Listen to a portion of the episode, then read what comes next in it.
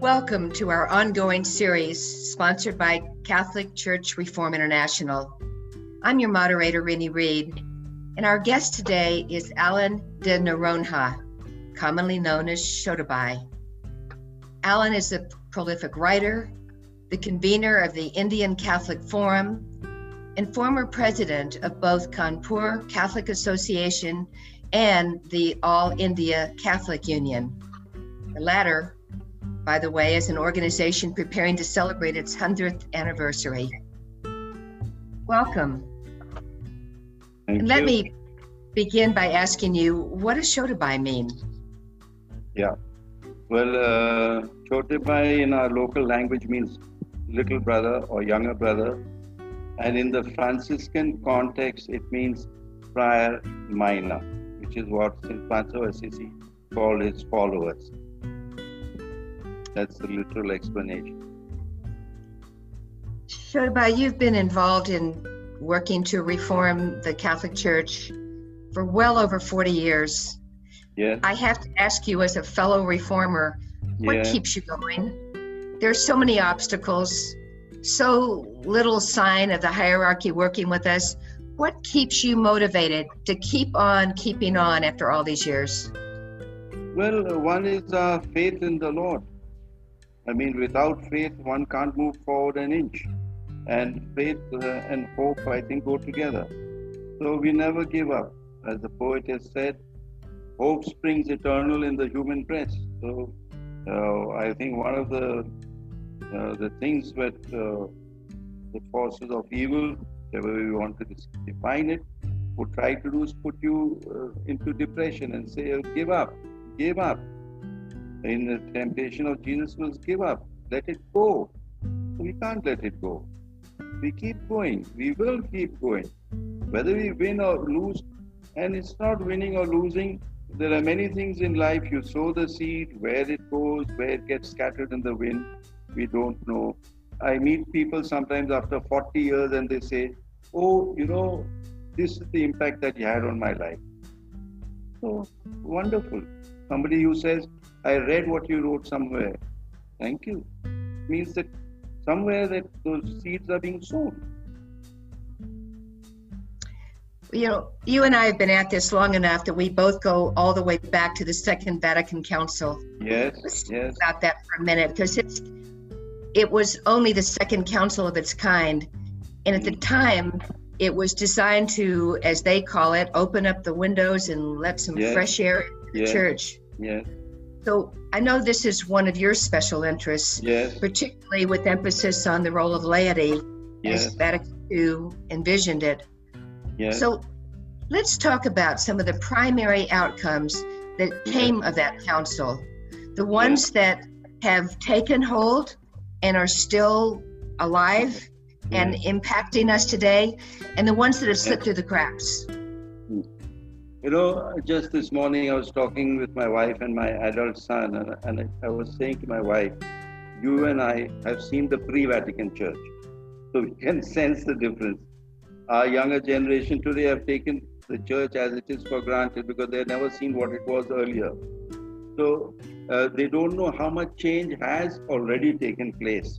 And I would identify some of the major changes which are, I call it, in the self understanding of the church. There are things like collegiality, which is no longer the Pope is everything. The second thing is fraternity, especially in the relationship between, between clergy and laity. It's very strong in Lumen Gentium.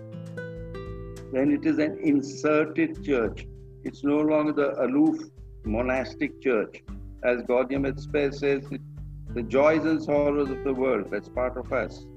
Then it's a dialoguing church. It's no longer a monologuing church. It's not a up to down. It's a two-way traffic. It's an incultured church which acknowledges uh, local cultures. In fact, if you see Lumen Gentium, it doesn't anyway say Roman Catholic Church. There's a Catholic Church. Catholic means universal, which most of us are aware of. So this incultured in the eh, for many years, for centuries, we mistook culture for faith. So we mistook say Latin or Roman or European culture for Christianity, which is not the same. Then, if you see Lumen Gentium, it refers to the church as a pilgrim. So, it is not a fait accomplished. it is not arrived, it is still a pilgrim. It is on its way. It calls itself the initial budding forth. So, it's a work in progress. It's not like I have heard certain fundamental Christians say, Are you saved, man? Oh, you're saved? Fine. Okay, let's move to the next guy. You know, the work is it's over. You're saved, yeah. No, we're not. It's a work in progress. So this, these are some beautiful things which emerge. Then it's inclusive. You know, you see, I I always say Lumen Gentium is the basis, it's the rock on which on which Vatican Council is built. It recognizes sister churches. We are in the, we are have a connection through the Holy Spirit. So it's not condemning other Christians. Then look what it talks about those who don't know God, have not yet come to an explicit knowledge of God, even they can be saved. I mean, this is a very magnanimous, a huge, open hearted approach to the world. And then the participatory things which come through, which are incorporated in the new code of canon law. I think 1993 for the Latin Church, if I recall, or was it 1990 anyway. But the provisions are there. Whether or not they implement it is another point. It's like the law of the land. It's a constitution, whereas your American constitution, my Indian constitution, is provided for. If you and I somehow don't live up to it, or we allow it to go, then we are part of the problem also. As Shiv Khera says, if you're not a part of the solution, then you're part of the problem. so you know, I see this very I can yeah. remember pouring my heart and soul into working in Catholic parishes back yeah. in the late 60s and, and yeah. through the 70s. But by the 80s, things started slipping backwards. Yes, we were yes, I agree with you on that. Stronghold we gained. Yes. What What are the things we lost that upset you the most? What well, slipped uh, out? yeah, we, we have certainly gone back to a kind of uh, pious notion, the pre Vatican concept of a, a, pious kind of a church where you have pilgrimages, you have novenas, and uh, you keep people sort of happy, satiated by fulfilling these kind of religious duties. So that it's good. It's not. It's not. We don't negate it. We don't say it's bad, but you don't make it an opiate, which it seems to have become all over again and I would say this this happened from the second half of John Paul II's papacy. Mm-hmm. He started, suddenly started uh, canonizing uh, dime a dozen. So we are going back. we are going back to that old style of this saint, that saint, this niche there, and that niche there, and we. Uh, I think you're getting the point that I'm, I'm making. I am. You've written so many articles, and one of them you describe the, the 4M factor man, movement, machine, and monument. Yes, yes. You describe it as kind of a, a progression of evolution yes. of yes. many organizations. Yes. With the church, for example, it began with a man and then a person with a vision, and then that vision inspired followers and that became a movement. Yes, yes. So the man movement part of what you describe are all good. Yeah. But what happens when it goes into machine and into monument. yes, machine and monument? What yeah. happens then? Uh, okay. Uh, before I, I come to this question, there's one thing which I think I left out in the previous question. What has changed? I would say one of the things that has changed that we can breathe freely that we can speak freely, that we can express ourselves, that we can write without being excommunicated and put on a banned list. I, that's something valuable. Freedom of expression is something which we should value. Even if I'm not heard, but at least I'm able to speak and I'm not condemned because I'm speaking out. I think that's something valuable. Now, coming back to your uh, the present question on the four Ms, which is something very beautiful. I learned it from uh, a lady who was in the Salvation Army. I heard her say it was about 40 years ago, and I've, it's remained etched in my memory. I will draw from two great mystics of the church, Saint Teresa of Avila and Saint Francis of Assisi. They always said, "Go back to the source." And Vatican Council again is one of the things go back to the source. The council is not quoting other councils. The council is going back to scripture, going back to the man, and that man is Jesus.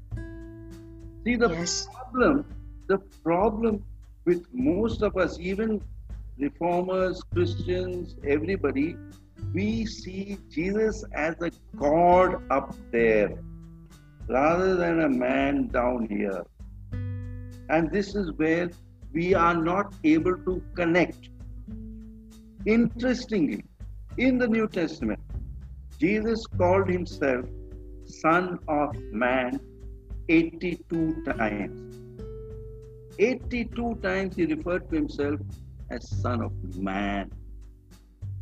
Bar Nasha in his native Arabic language.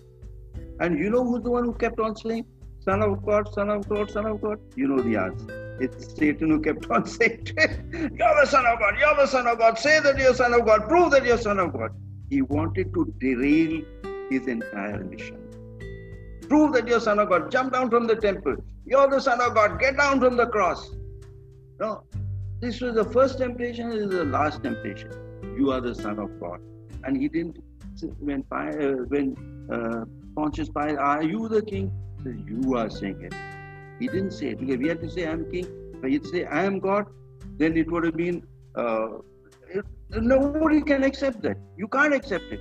So he doesn't say, I am God, says, you will discover who I am. It's a process of slowly, when we start following in the footsteps of the man Jesus, and slowly and steadily we discover he's not oh, a great savior of sinners and all that, fine. But he's a perfect human being. His approach to various scenarios, his approach to different situations, from paying taxes, from secularism, give to Caesar what is Caesar's, give to God what is God's. He established secularism, which the whole world is talking about today. But that one statement of his, Give to God what is God. Give to Caesar what is Caesar's. With statements like, Father, forgive them. They know not what they do. These words echo across the centuries. Go and sin no more. I do not condemn you. Says to the adulterous woman. I mean, these are such powerful statements which come across. What goes into the mouth into the mouth of a man is not what is dirties him, defiles him. What comes out from the mouth of a man that defiles him. He's breaking traditions. He cared two hoots for tradition. Uh, as uh, uh, uh, John the Baptist says, you, you call yourself sons of Abraham, can raise sons of Abraham from these stones. Yes. So he's breaking, breaking, breaking all the preconceived ideas. And yet he's humble enough to say, I have not come to break, change the law. It is fulfilled. Fulfilled, it has served its purpose. Now start again, a new chapter, a new way, a new uh, way forward. So it's I find Jesus as a beautiful person. That's what that's what draws me to him.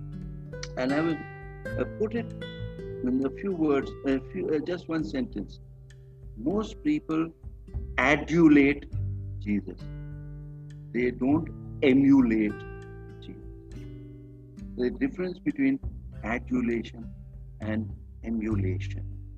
I adulate the Son of God, I emulate the Son of Man. Oh, what a beautiful distinction you've made. Yeah, it's. I mean, these are very simple things. Really, it's not. It's not philosophy and theology. It's just that something you feel in your heart. So you described the the man yes. and the movement. Yes. When does the church become guilty of moving into machine monument? it's it, it's there. It's basically in a mechanical uh, mode, going through the motions. It's going through the motions. So we know that. Uh, you can't. Uh, uh, it's a process. It will keep going. Whether it was the charismatic renewal, whether it was liberation theology, these were movements after the Vatican Council which tried to go back to the man, to the person. And that, I think, uh, uh, these are two things. One is spiritual, one is social. So I think these are two very big gifts to us from the council. Go back to the person, to their needs, the joys and hopes. The Gaudium et Spes, how does it start? The church in the modern world. The joys and hopes of people are, are ours. Yeah. And that's what so many of us are trying to do today is to go back. It's a process. It's a process. I keep telling people. I, I say, for example, they say, no, scripture says this, scripture says this. I say, okay, scripture says uh, slaves obey your masters. Now, what are you going to do? Are you going to follow scripture says slaves obey your masters? The Vatican Council says I, we recognize the right of trade, trade unions. Recognize the right of trade unions to go on strike. Uh, it's, it's a total change in approach. And, and then uh, this is just a couple of instances I'm giving you off the cuff. One of the movements that you were involved in instigating was creating a empower okay, the laity. Initiating, not instigating. It was not me. It was the it was my predecessor, uh, in, uh, George Menezes. But the idea was to focus on the laity. And you see what happens when you have a laity Sunday and it is organized by the clergy is bound to failure. So I don't, I didn't expect anything of it. I didn't push for that. It was not my idea, and it flopped terribly. So Okay, that's uh, that doesn't mean anything. Doesn't make a difference to me at all. But you chose to have this celebration on the feast of, of Thomas More, who, of course, is one of the more yes, honored laymen. Thomas More. That's what. Yes. Yes. Yes. But when you speak of empower the laity, as I said, it didn't, it didn't work. Didn't work because it was in the hands of the clerk. But what are the powers that you want to see them come forth with? What do you want the laity to be able to do that they're not doing yet today? Well, uh, what the laity is not doing is, I say, okay, we can blame, blame the clergy, we can blame the bishops, fine. But for that finger which we are pointing at them, we've got three fingers pointing at us. Why, what effort have we made to learn or study anything? Since we're on video, Rene, I'm showing you the copy of my Vatican Council documents. You can see the pages, they're yellow. I bought this when I was 18 years old.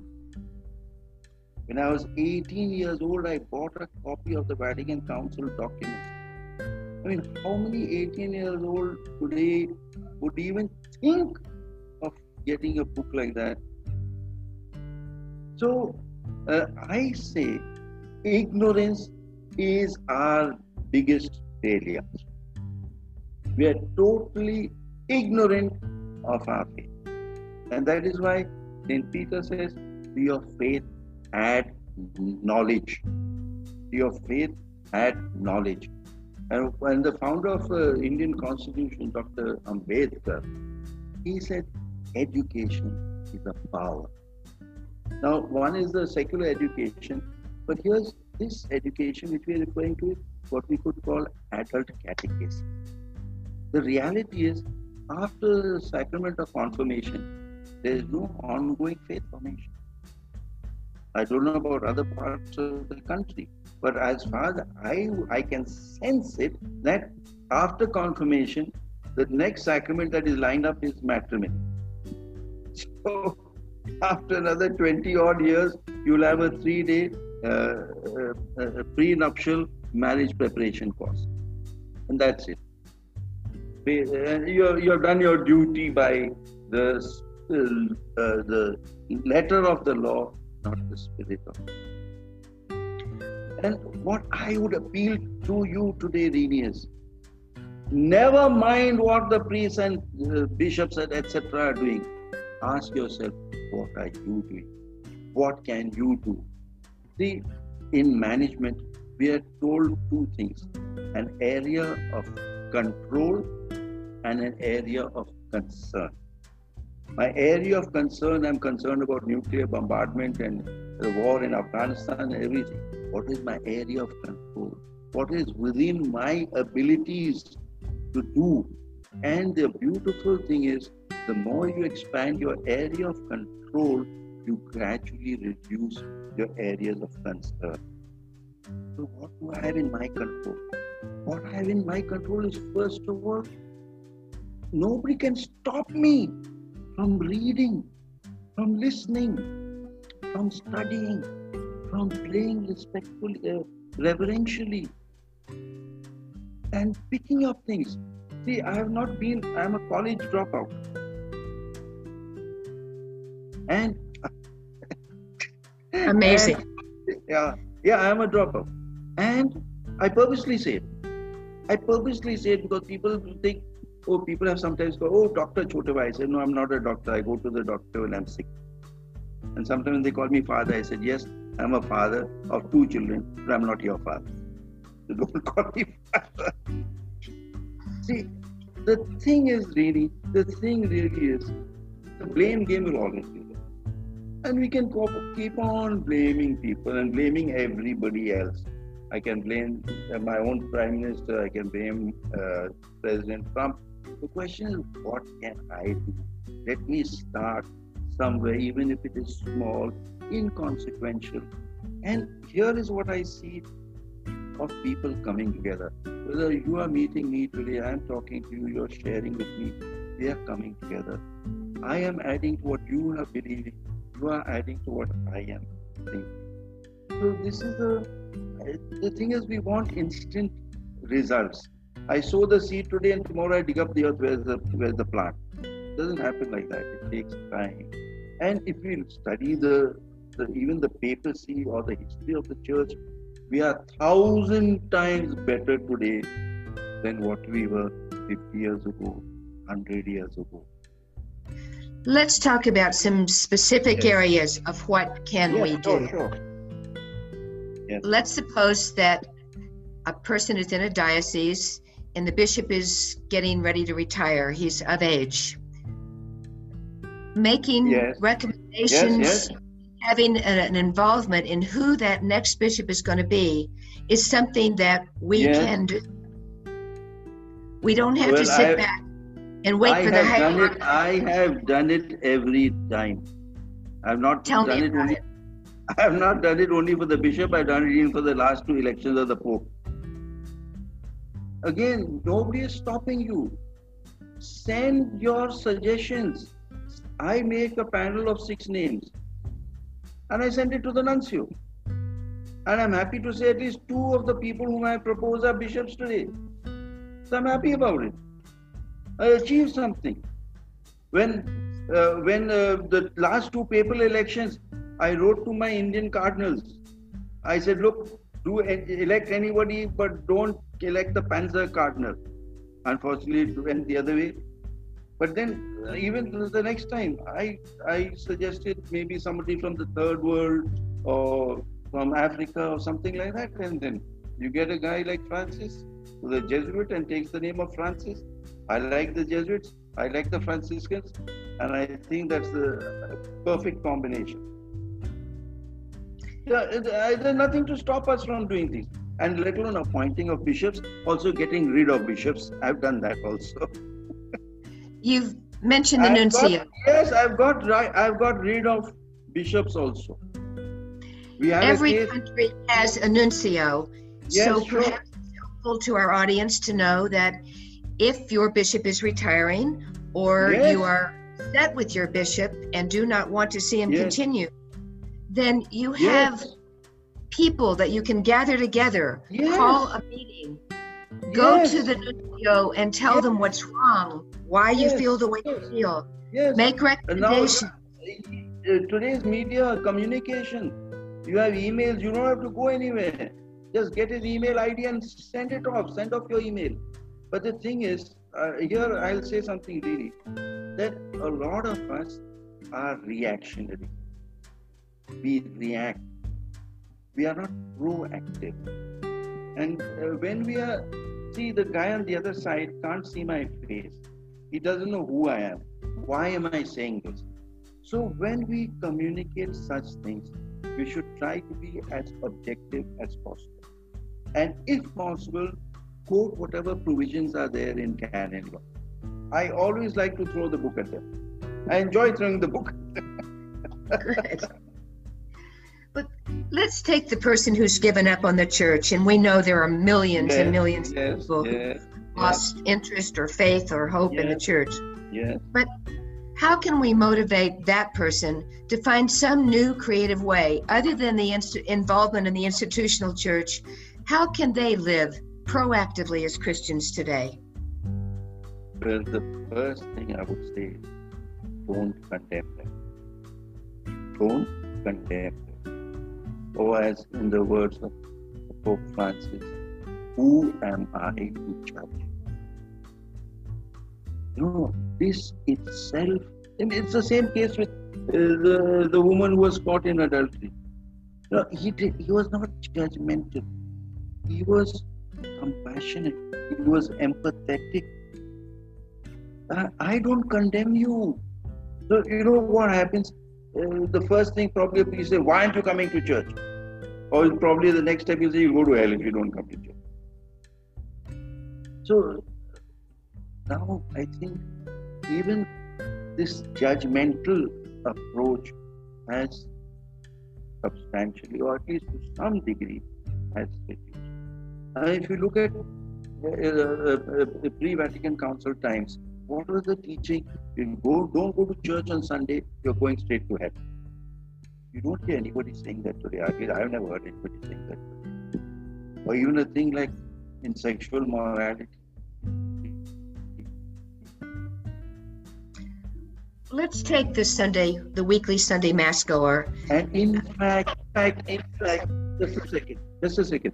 Eh, People have not seen the Catechism of the Catholic Church and what it talks about these things. It is very understanding, very understanding on this issue. But people have not read it. They're not aware of it. So uh, they don't know where to go and say the best thing, leave it, forget it. So it's the duty of you and me, people like us, to talk about these things, to write about these things, to enlighten people.